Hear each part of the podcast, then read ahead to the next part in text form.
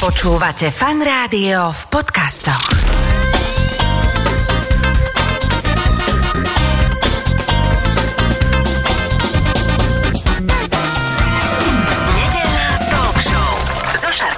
Počúvate fan rádio, nedelnú talk show. V tejto chvíli už oproti mne v štúdiu fan rádia sedí môj dnešný host. Budeme sa rozprávať o kuchynskom odpade, o bioodpade, respektíve e, čo sa s ním vôbec deje, keď to teda nejakým spôsobom oddelíme od toho bežného komunálneho odpadu, aké sú možnosti. No v každom prípade Miroslav Maričák, zdravím vás, vítajte. Dobrý deň prajem všetkým poslucháčom. Dobre, Ranko, takto taká téma predobedná, že čo s odpadom, lebo teraz aj ľudia pripravujú obedy a práve pri príprave jedál vzniká oh, presne to, čo vy potrebujete, to znamená kuchynský odpad, to znamená rôzne šupky, rôzne zvyšky z jedál po obede vzniknú a trošku začnem vámi, dobre, lebo ja keď som si vás tak nejak našiel, že čo ste, kto ste, že taký nejaký váš background, tak vy ste vlastne ako keby architekt pôvodne, áno? Áno, mám vyštudovaný urbanizmus, ale robil som vlastne stavby golfovej ihriska, riadil som procesy výstavby, čiže týmto procesom som celý prešiel. No a ako vás vtiahli, že odpady, že odpady je to, že čo by vás malo tak nejako, že teraz e, tak živiť, že úplne pohltiť, že ničomu inému sa nevenujete? V každej profesii, aj t- moji partneri, ktorí robia na iných profesiách, tak v každej vzniká nejaký odpad a my potrebujeme ako svojmu podnikaniu aj niečo, čo má nejakú nastavbu, čo má ekologický zmysel. A vždycky nám vadilo, že proste ostávania niečo po nás a nedá sa to využiť tak zmysluplne, aby sme s tým pracovali ďalej táto téma zaujala, ale ja som sa v živote stretol eh, s niekoľkými prípadmi, ktoré ma potom naštartovali rozmýšľať o tejto téme a vybral som si v tomto prípade biologické odpady. OK, no poďme možno tak sa pozrieť na tie odpady, že my tvoríme rôzny odpad, taký odpad, ktorý sa dá recyklovať. To recyklovanie neznamená, že, á, že to som zahodil do recyklačnej nádoby a vybavené som spravil pre túto planetu strašne veľa, lebo aj pri tej recyklácii sa používa množstvo fosílnych palív, znova, znova tam vznikajú nejaké uhlíky, ale aspoň teda ten materiál, dajme tomu neviem, plast, sklo, kovy a tak ďalej a tak ďalej, že má ešte taký svoj nejaký druhý život. Ale taký ten veľký prevít je pravdepodobne komunálny odpad, lebo toho tvoríme najviac, ale paradoxne, veľa sa o tom rozpráva, chvála Bohu, Bratislava je jedno z tých miest, alebo vôbec slovenské mestá, aby som teda to takto nebral, že sa to pohlo správnym smerom, že v tom komunálnom odpade tá veľká a tá špatná zložka, ktorá potom robí zle na skladkách, je ten biologický odpad, áno? Prvýkrát sme najviac asi vnímali skôr taký ten plastový odpad. To v nás vyvoláva niečo zlé a nevieme s tým narábať. To sa postupne vypracovalo zistilo sa, čo by sme mohli z neho robiť. Tých nápadov a produktov konečných je, chvala Bohu, už veľa. Ale ak si vezmeme na množstvo a na objem, tak najviac e, všetkého odpadu z toho komunálneho je práve biologický odpad. Hovorí sa, že to predstavuje až 50% všetkého odpadu. A pokiaľ ten dokážeme hneď na začiatku oddeliť a separovať ho na vedľajšiu kolaj, tak zrazu dostaneme do rúk materiál, s ktorým sa dá narábať a ktorý má obrovské možnosti uplatnenia aj ďalej. A to doteraz doteraz nebolo tak využité a to nás zaujalo a na tom sme začali pracovať. Hovorili sme, že biologický odpad tvorí takmer 50% celkového odpadu. To bol napríklad jeden z dôvodov, prečo som sa angažoval. Ja som okrem teda profesia architekta bol aj jeden čas aj starosta jednej obce a, a otázka triedenia odpadu bola už aj ekonomická. V zásade som si aj na svojich vlastnej rodine, takisto bývam v rodinnom dome, uvedomil, že ak by som e, otriedoval plasty, papier a tento biologický odpad, tak mi v zásade v čiernej nádobe neostane vôbec nič. Tak preto som už ako starosta v roku 2010-2011 veľmi podporoval práve toto to triedenie, uh-huh. ktoré bolo zo začiatku také rozpačité, ľudia neboli veľmi ochotní to robiť, ale videl som v tom zmysel. To bola prvé také moje stretnutie s tým, čo s odpadom a ako Že to ho, dáva jak, zmysel, že tak, keď sa to tak, triedi. tak. Inak to je sranda, že presne ako ste povedali, že najprv to nebolo stred, s nejakým pochopením uh, za té mnohými ľuďmi, lebo to je o zvyku, že človek to proste tam hádzal a mal pokoj, ale deti sú taký game changer, lebo na deti sa v rôznych programoch dnes celkom takého, že vplýva, oni to vnímajú a ja keby som naozaj, že do zlého koša niečo akože položil, tak okamžite tam mám dvoch malých ľudí, ktorí ma opravia, že tak tam to nemalo ísť, takže pekne máme označené tak musím povedať, že v tomto je to super, že aj na školách, ale aj rôznych takých projektoch, že takí tí spievajúci umelci urobili rôzne nejaké mm, projekty a tie decka to už majú v sebe, takže rastie nám dobrá generácia, čo sa týka tohto, že už pre mnohých je to teda automatické. Pre mňa bol ďalší taký podnet na toto, bol môj pobyt, bol pol roka som e, žil na Novom Zélande, priamo v rodine a tam som videl, akým spôsobom oni už e, ten odpad triedia, spracovávajú, alebo teda v, najprv triedia v rodinách a potom som išiel ďalej a zistil som, že akým spôsobom sa spracováva. A oni vyslovene ešte aj ten kelimok z jogurtu upratali mlieko zvlášť, toto zvlášť, každú kostičku papiere odbalovali z nejakých darčekov a tak ďalej. Proste videl som, že je to veľmi dôsledné, áno. No a bavíme sa teda o tej zložke biologický odpad alebo biologicky odbúrateľný, tak ho volajú. A teraz, e, ako sa bežne s ním narába, že aký je jeho ďalší taký život po živote, že aký je štandard? Také asi verejne najštandardnejšie známe riešenie je kompost. Mm-hmm. Kompost proste stále vládne v mysliach, ale bohužiaľ asi najviac aj v, zo spôsobe spracovania. Kompost však ja ho nezatracujem, je to výborná vec, proste tú biologickú zložku potrebujeme dostať do pôdy. Len aj ten treba vedieť spracovať. E, môj otec tiež má na záhradke taký kompostovač, ale e, tiež si uvedomuje, že proste keď ho tam má pol roka, musí ho prehadzovať, musí ho niečím podporiť a, a tak ďalej. Je to proste robota. Ale ešte na tej záhradke a na tom balkone sa to dá, ale keď začneme hovoriť o tisícoch tonách, tak to už je proste horšie.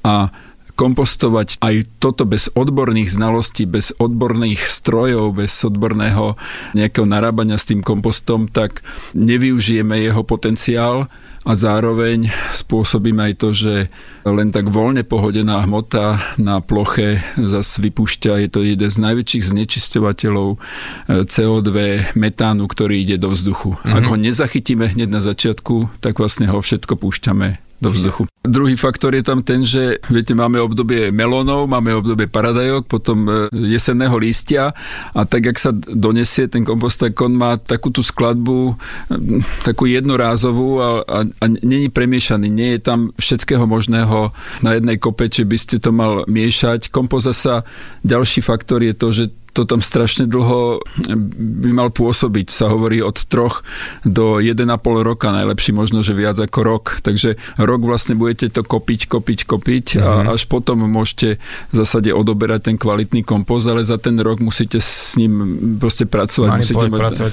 mať skôr na to stroje, mať na to určité opatrenia. Ale vravím, že aj to zachytávanie aj toho metánu, jak sa to neurobí, tak je to škodlivé pre, mhm. pre mm-hmm. naše životné prostredie. Takisto uh, v jednej talk show bola téma metán a to som teda čumel, že metán je uh, snáď ešte väčší pre vít a väčšie svinstvo, akože teda pre uh, atmosféru a vôbec skleníkový efekt. Takže dobre, tak teraz uh, to ste mi tak povedali, že fajn síce, že to ide, kompostuje sa, že na záhradke uh, komunity, malé nejakí ľudia susedia medzi sebou do nejakých komposterov, ak to teda vedia využiť, ten kompost, že fajn, toto je super vec, ale vo veľkom je to celkom problém. No a teda, na čo tí Slováci, na čo ste prišli? My sme vlastne urobili metódu alebo vôbec celý proces e, spracovania využitia biologického odpadu. Troška to preskočím. Dnes e, má tento nápad a tento projekt e, má udelených 55 e, patentov vo svete od Nového Zélandu, Austráliu cez e, Čínu, Čiže Rusko, aj Indiu. takéto krajiny, ktoré majú, už sú ďaleko, ako, ako ste hovorili, že sú veľmi dôsledné v tom. Čiže aj tieto čumia na to, že Slovensko, moment, že čumíme, že čo sa deje. A poďme si to teda vysvetliť, že čo sa potom deje. Tak ja, ja teda to dám v tej nádobe nabok, ide to niekam a keby teda tento patent bol zrealizovaný tak čo sa s tým odpadom deje? My ho vlastne dvakrát využívame a hneď na začiatku z neho dostávame energiu v podobe teda zachytenia toho metánu a z neho robíme bioplyn a či ho priamo potom dávame do siete alebo budeme dávať do siete alebo ho budeme ešte skvapalňovať a čistiť a vznikne z neho LNG. Takže to je jedna zložka. Čiže, z toho čiže si vieme vyrobiť... To je aj... nejaká technológia, hej? Áno, je to technologický proces ktorý vzniká v suchej alebo mokrej fermentácii, uh-huh. kde zachytávame teda tento metán. Čiže to, čo teda vzniká, že tam to splynuje, tak toto není akože na škodu, ale vy to zachytávate. Ale my ho hneď zachytávame, jo, jo. aby proste neležal niekde dlho, aby nevypúšťal ten metán do vzduchu, takže okamžite ide do, do určitej technológie a tam sa zachytáva.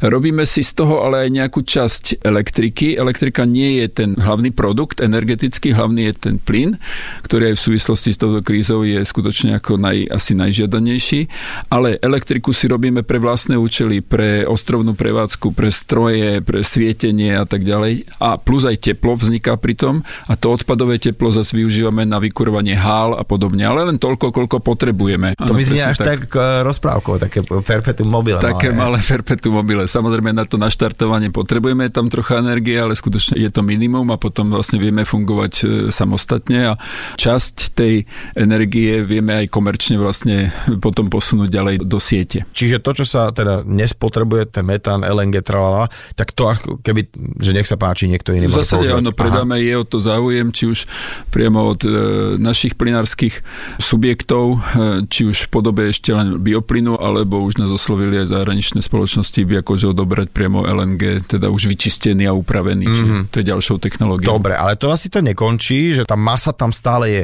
že že plyn sa odobral, asi to v nejakej fáze prestane bublať alebo fermentovať, alebo neviem. Ja sa teraz predstavujem normálne, e, že keď e, niekto zbiera slivky do suda na miave a chvíľku to teda tam bubloce a vznikajú všelijaké také veci, ale v jednej fáze sa to zastaví. Presne a, a, ostane niečo, čo treba teda už potom uh, dať do destilačky a 52 tralala. Teraz akože nepropagujem to, len ako spomínam tento proces, ako funguje z chemického hľadiska. Takže vy teraz máte takúto nejakú hmotu, už z ktorej uh, ako keby nejde ten plyn, ale je to stále hmota, s ktorou treba niečo urobiť. Ja sa ešte na chvíľku vrátim. V zásade my ten plyn získavame v dvoch uh, typoch. Známe sú tie bioplynové stanice, to my nazývame ako taká mokrá fermentácia. Tam to troška dlhšie, nejakých tých možno od 30 do 70 dní, podľa toho, čím je to e, krmené. Z toho sa získava ten bioplyn, ale zároveň e, tým sme zistili, že tých biologicky rozložiteľných odpadov je veľké množstvo, sú veľmi špecifické. Nie každý sa hodí práve do tej bioplynovej stanice. Nie každý má takú energetickú výťažnosť, nie, ťažšie sa spracováva, takže v zásade máme ešte ďalšiu metódu, ktorá je súčasťou práve tohto patentovaného procesu a to je tzv. suchá fermentácia, je to systém určitých kontajnerov, do ktorých vieme veľmi špecifické odpady, lebo sa tam občas zavolajú, ja neviem, z pivovaru máme tu dva kamiony nejakého pivovarnického odpadu a potrebujeme to spracovať. Čiže vy to takto akože beriete, o, že, čiže ľudia sú aj radi, alebo tak takí, čo tvoria veľa biologického odpadu, že majú to kde nejak zmysluplne, ako sa toho zbaviť, hej? Ano, taký štandardný, čo je, tak áno, je taká, tá, tá bioplynová stanica je taký štandard, ale v zásade sú aj veľmi špecifické, je ich málo a tie v zásade nevedeli doteraz spracovať, tie končili tiež na skladke, lebo treba neboli tak efektívne možné ich spracovať a my vlastne ponúkame aj takéto riešenie, kde ten proces je dokonca urýchlený. Je to riadené počítačom v tých kontajneroch a je to nastavené na 21 dní, čiže mm-hmm. za 21 mhm. dní dokážeme z toho biologického odpadu tým, že je tam vyhrievaná podlaha, že je to kropené a podobne, tak z neho dostaneme veľmi rýchlo a efektívne tento bioplyn. A tá celá masa potom sa nejakým spôsobom spracováva do peletiek. K tomu prídeme, ale treba túto masu nejakým spôsobom predtým ešte opracovávať, spracovávať? Práve obrovskou širokou škálou toho bioodpadu ešte delíme na začiatku rozložiteľný bioodpad na bakteriálne rizikový a bakteriálne nerizikový. Ten bakteriálne rizikový aj zo zákona, z legislatívy, ktorá je prijatá, či už v rámci Európskej únie, ale aj u nás, tak musíme ho aj hygienizovať. To znamená, že ho musíme určitým spôsobom, nazvem to, pasterizovať, jak mlieko. To je halus, že odpad sa ešte ide pasterizovať. Áno, lebo tie baktérie, hlavne salmonella Salmonella, a takéto e, veci v ňom ostávajú a pokiaľ neprejde tepelným procesom, či je 70-60, ak to nazývame, to je 70 stupňov a viac ako hodinu, tak by sa vlastne pokiaľ vieme, že skončí niekde na pôde, teda aj kompostovanie alebo podobne, skončí v pôde, tak vlastne by sme tú salmonelu tam e, zapracovali. A to je možno, že aj problém obyčajného kompostu, lebo keď ja si robím ano. vzadu uh, niekde na záhradke kompost a ak je, ja neviem o tom, ale dajme tomu, že nejaké šúbky alebo čokoľvek, uh, už tam bola rozbehnutá nejaká pleseň, o ktorej neviem a tam si to fíči ďalej, tak ja potom vlastne to isté všetky ten bordel, aj keď si myslím, že mám dobrý kompost, tak ho dávam do pôdy, hej? No určitým spôsobom áno a to je práve to, čo som povedal na začiatku, že robiť kompost tiež treba vedieť Je a musí sa, Mhm. musí sa urobiť správne, nie je to proste jednoducho len vyhodiť. Takže môže byť. Samozrejme v takýchto malých dávkach asi to nebude takéto e, hrozné, ale pokiaľ by sme to zase robili vo veľkom, tam to, sa to šíri ďaleko rýchlejšie a keď to dostaneme do pôdy, tak vlastne si ju zaprasíme. No, poďme ďalej, ja sa chytím na to, čo ste povedali, že vy ste, si vlastne keby uh, pravíte, vyzavárate, vy, vyzavárate ten uh, rizikový odpad, aby bol už nerizikový. Tým pádom, ak tam bola nejaká baktéria alebo nejaké takéto veci, čo by sa mohli nejak rozbehnúť, tak tým pádom to sme zastavili. Áno. Uh-huh. A, teraz a to už je napríklad veľmi dôležité v tom, že, jak ste spomínal, že keď dopapate obed a je systém toho triedenia a Bratislava na to nabehla a musím povedať, že ľudia veľmi, poviem, poctivo a veľmi ja, dôsledne za, to, to, to Ja poviem, čistia. že vďačne, normálne, tak, že vďačne, že to môžeme ide to, takto. ide to k nám, pretože my máme asi, pff, jak nepoviem, na Slovensku určite, ale tak v Strednej Európe, jak, jak nie ešte viac, máme profesionálnu linku, hygienizačnú linku, kde vlastne tento odpad vyčistíme a viete, že nie každý hodí do toho kyblika jogurt aj bez, bez kilímku alebo aj sáčok a tak ďalej a to treba od triediť. A to na to je zasa špeciálna technológia. Čiže my skutočne vo veľkom to najprv odtriedime ten plastový alebo je iný tak mechanické odpad. veci, hej? Hej, občas e, naposledy sme tam tak našli tlačereň, tam bola hodená, alebo nejaké topánky, alebo nejaká panvica, čiže niekto sa pripalil obed, tak, tak proste, že kázali o obed vyhodiť, tak máme to tu. Tak, hej, presne hej. tak a my to, u nás to končí, ale tak máme to odložené ako také raritné časti, ktoré sa v tom objavujú. Tak možno by tam ešte taký second hand mohol vzniknúť, je taký to, že obchodík, že... Ale on už taká... je dosť pokrčený, lebo áno, vlastne u nás áno. sa už tak akože troška nalomí a zastane nám celá linka, tak tam musia chlapi vliesť donútra a vybrať to. No ale po tomto oddelení to v zásade mokrá frakcia ide do, do takých tankov, jak treba na víno alebo na hoci čo iné, keď sme spomínali teda slivovicu alebo tekutinu na pitie, tak ide do tankov a tam sa vlastne zohrieva na tých 70 mm. stupňov a ešte taká tá tukšia hmota ide do takých sušičiek v, v pásoch a tam zase je tých 70 stupňov a tým pádom sa ošetrí bakteriálne a teraz s ňou môžeme začať pracovať. Dobre, a v tomto momente sa konečne dostávame k tej čiernej skrinke plnej odpadu, odkiaľ sa tento odpad dostane až po 21 dňoch, keďže sa musí zbaviť všetkých tých plynov, ktoré sa procesovaním vytvoria, ale aj toho vášho zbytkového odpadu je asi veľa. Jeho veľa, čiže potom, ako ho dokážeme energeticky vyťažiť, takže nám v zásade ostane hmota, s ktorou chceme pracovať ďalej a chceme ju dostať do takého stavu, aby bola, poviem, veľmi sofistikovaná, aby mala viacej, viacej vlastností, poviem, jak len kompost. Troška preskočím do vzdialených krajín cez oceán. V amazonských pralesoch niekoľko stoviek rokov padá zo stromov lístie, padajú stromy a tak ďalej a tam sa vytvára hmota, ktorá potom je, ja neviem, 3-metrová, 4-metrová, 5-metrová, ktorá je tlačená tou ďalšou hmotou, ktorá tam padá a dole vzniká veľký tlak, ale zároveň bez prístupu vzduchu, tam je veľká teplota, začne tlieť táto hmota. Táto hmota je to vlastne biouhlík, lebo je, je určitým spôsobom spálený, ale bez prístupu vzduchu a to je tá najlepšia pôda, hmota, na ktorej by sme mohli pestovať tzv. terapreta. No lenže ten proces trvá stovky až tisíce rokov. Hmm. A my by sme tento proces sme rozmýšľali, že ako ho urýchliť. Čiže tú hmotu, ktorá je tiež biologická, teda sú to, je to zelený odpad, alebo tento už ošetrený kuchynský odpad a zbavený tej energie, tak v zásade dáme do určitej technológie, kde vytvoríme ten proces alebo to prostredie, ktoré... Amazonského pralesa, len tak trošku na steroidoch, hej, áno, že, že to sa kde celé. ide do reaktora hm, ale nie nejakého zložitého atomového, ale jednoduchého, kde je teplota okolo 400 až 700 stupňov a tam sa určitú krátku dobu nechá, aby prešiel týmto procesom, tzv. karbonizáciu alebo pyrolízu a vlastne on zotlie, nezhorí, zotlie. Tam je to bez prístupu vzduchu a dostaneme tzv. Mm-hmm. stabilizovaný uhlík. Lebo keby to horelo, tak to je vlastne už... To je je... jak No jasné. Jak treba z popol, keď v piecke, jak vyhodíte. Jasné, čiže nie, ale keď, keď, je, keď to zotlie, tak to má... Tak vlastne sa zastabilizuje určitým spôsobom mm-hmm. ten, ten, ten uhlík. Jednak zmenší tú svoju hmotu, lebo tam dávame vlastne veľmi vysušené. To som ešte zabudol povedať, že my potom tie odpady e, sušíme v rôznych... Aby, teda, vlhkosti, hej. aby sme zbavili obrovské množstvo vlhkosti. Hej. A tým pádom asi aj, aj hmotnosti. Aj hmoty, to je ďalší mm-hmm. ten, ten faktor, ktorý vlastne k čomu smerujeme. Tak, tak, teraz si predstavujem normálne, že trávu pokosím, alebo teda je veľa, veľká kopa tej trávy, tak. vyschne a je to kôpka. Takže je to kôpka hej. a my ešte tým ďalším spracovaním, potom tou karbonizáciou, tam zasa asi o 30 ďalších mm-hmm. percent sa to zníži a potom to vlastne ešte drvíme na, na prášok a potom na konci z toho vznikne peletka, ktorá je vlastne pod tlakom e, peletovaná, čiže z pôvodného biologického odpadu, ktorý nám dovezú do areálu, tak e, vypadne produkt záverečný, biouhlíková peleta, ktorá má asi 15, maximálne 20% pôvodného teda objemu. Mm-hmm. A s tým sa už ďaleko lepšie narába, manipuluje, aplikuje na pôdu,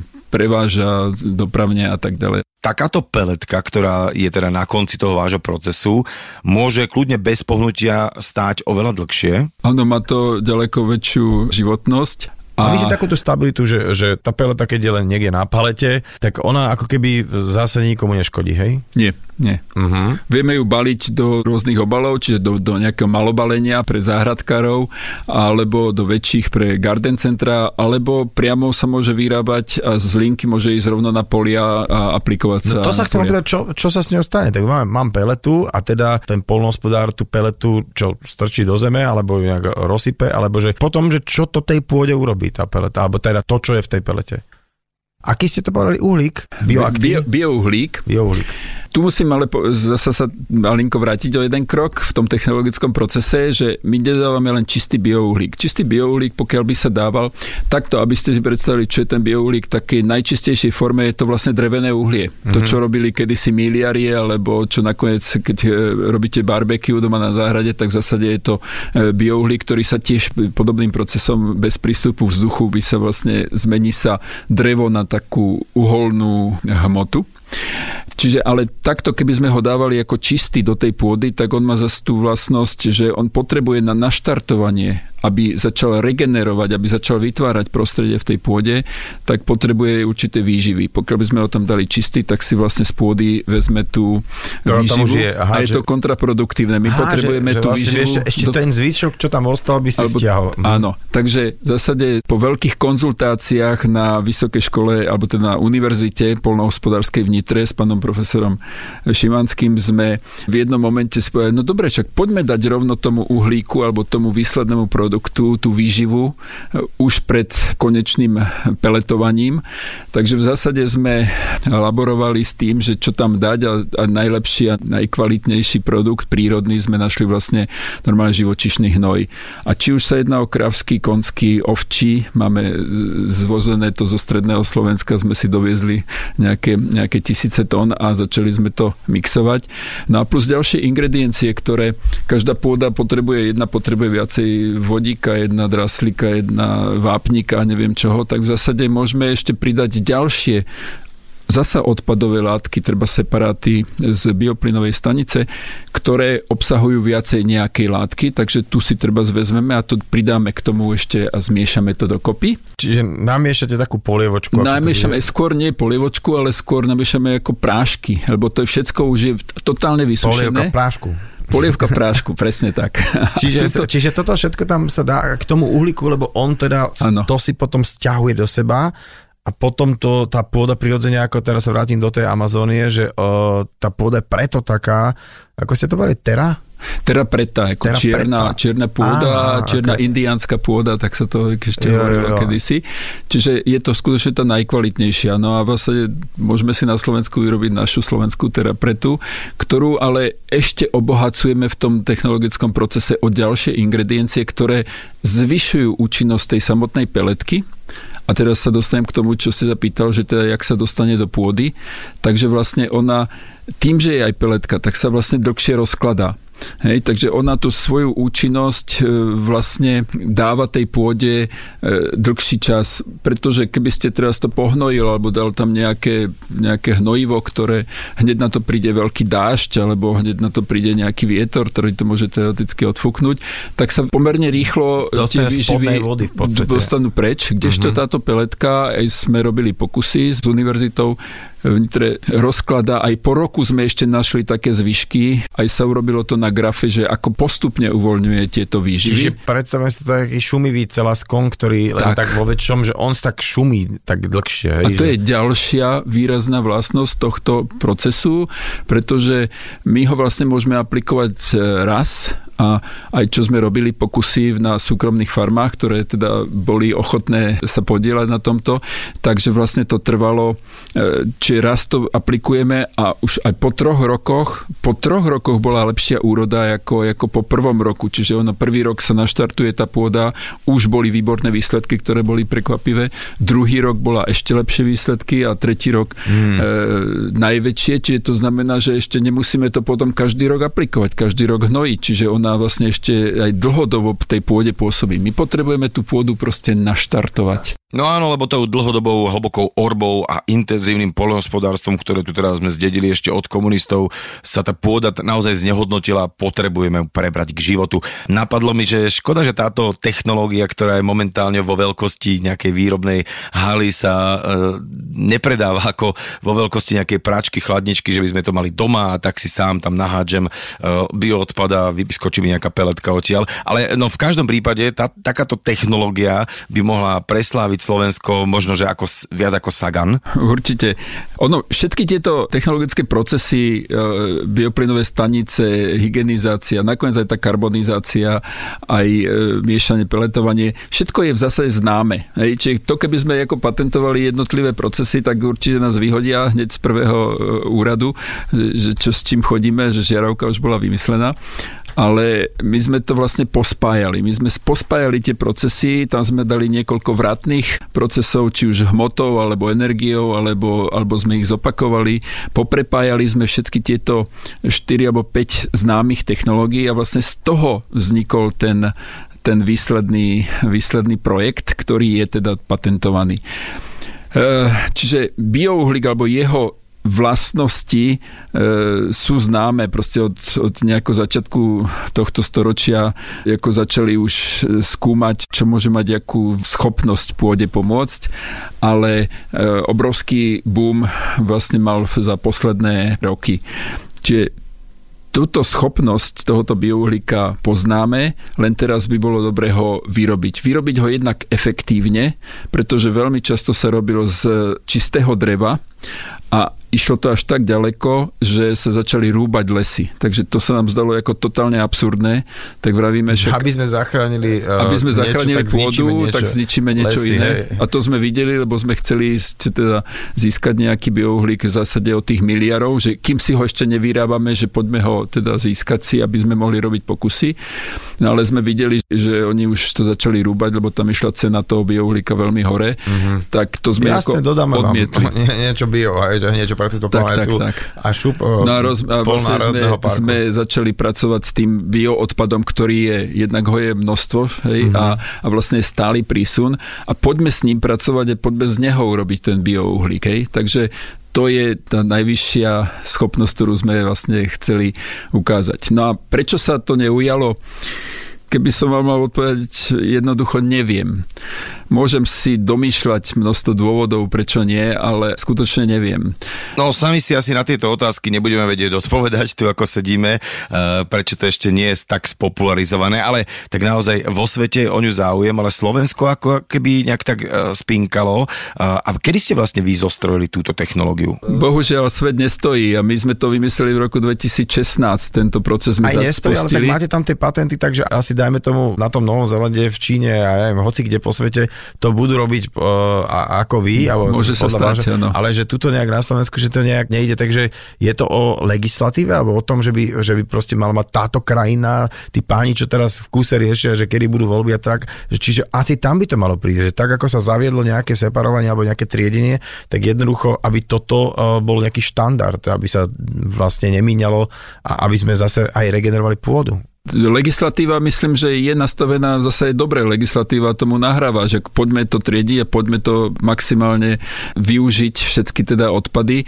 Ide o to, že aká je prijatá politika spracovania tohto biologického odpadu.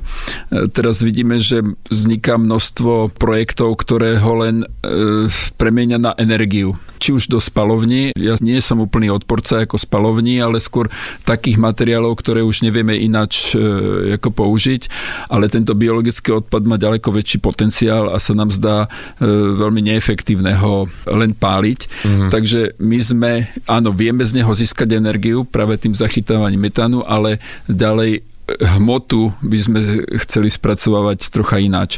Predstavili sme to na pomerne najvyšších poschodiach našich ministerstiev.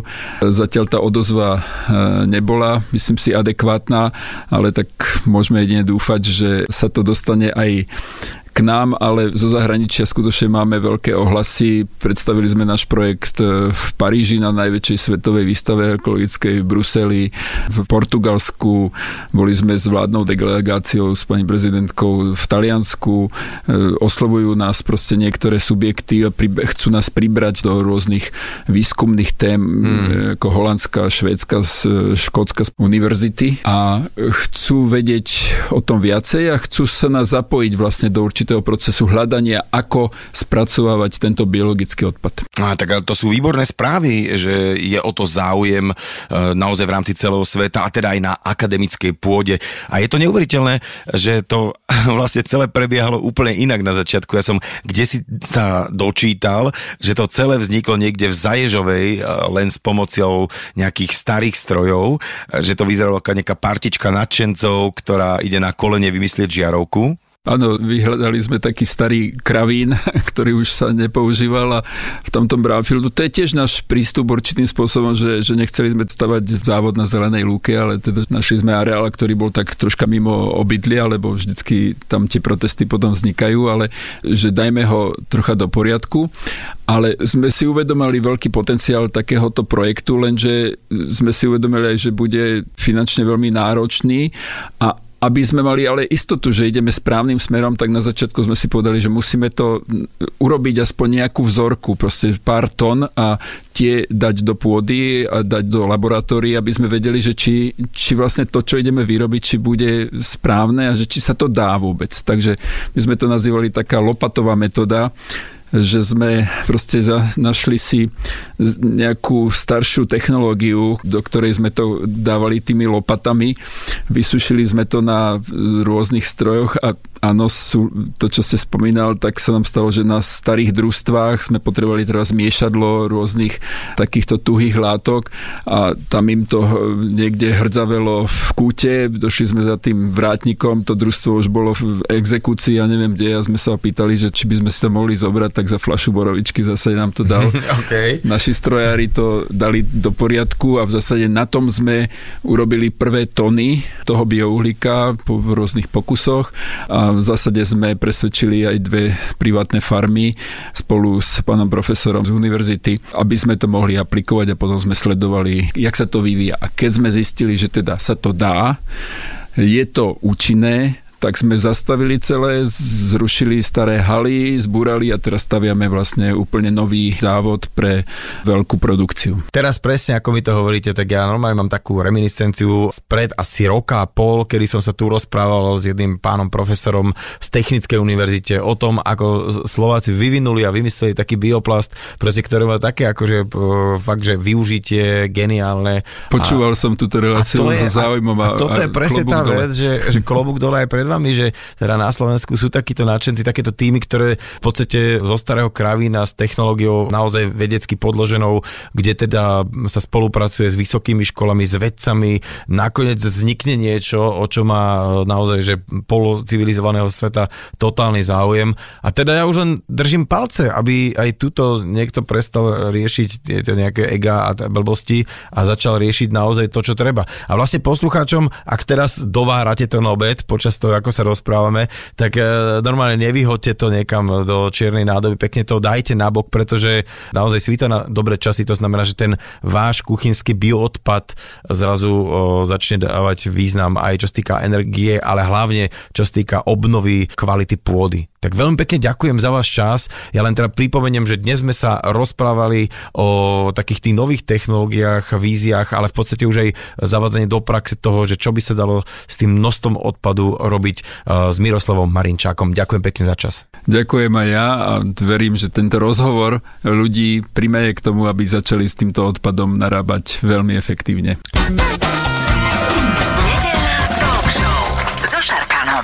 Talk show so Šarkanom v premiére každú nedeľu od 10. do 12. vo Fan Rádiu.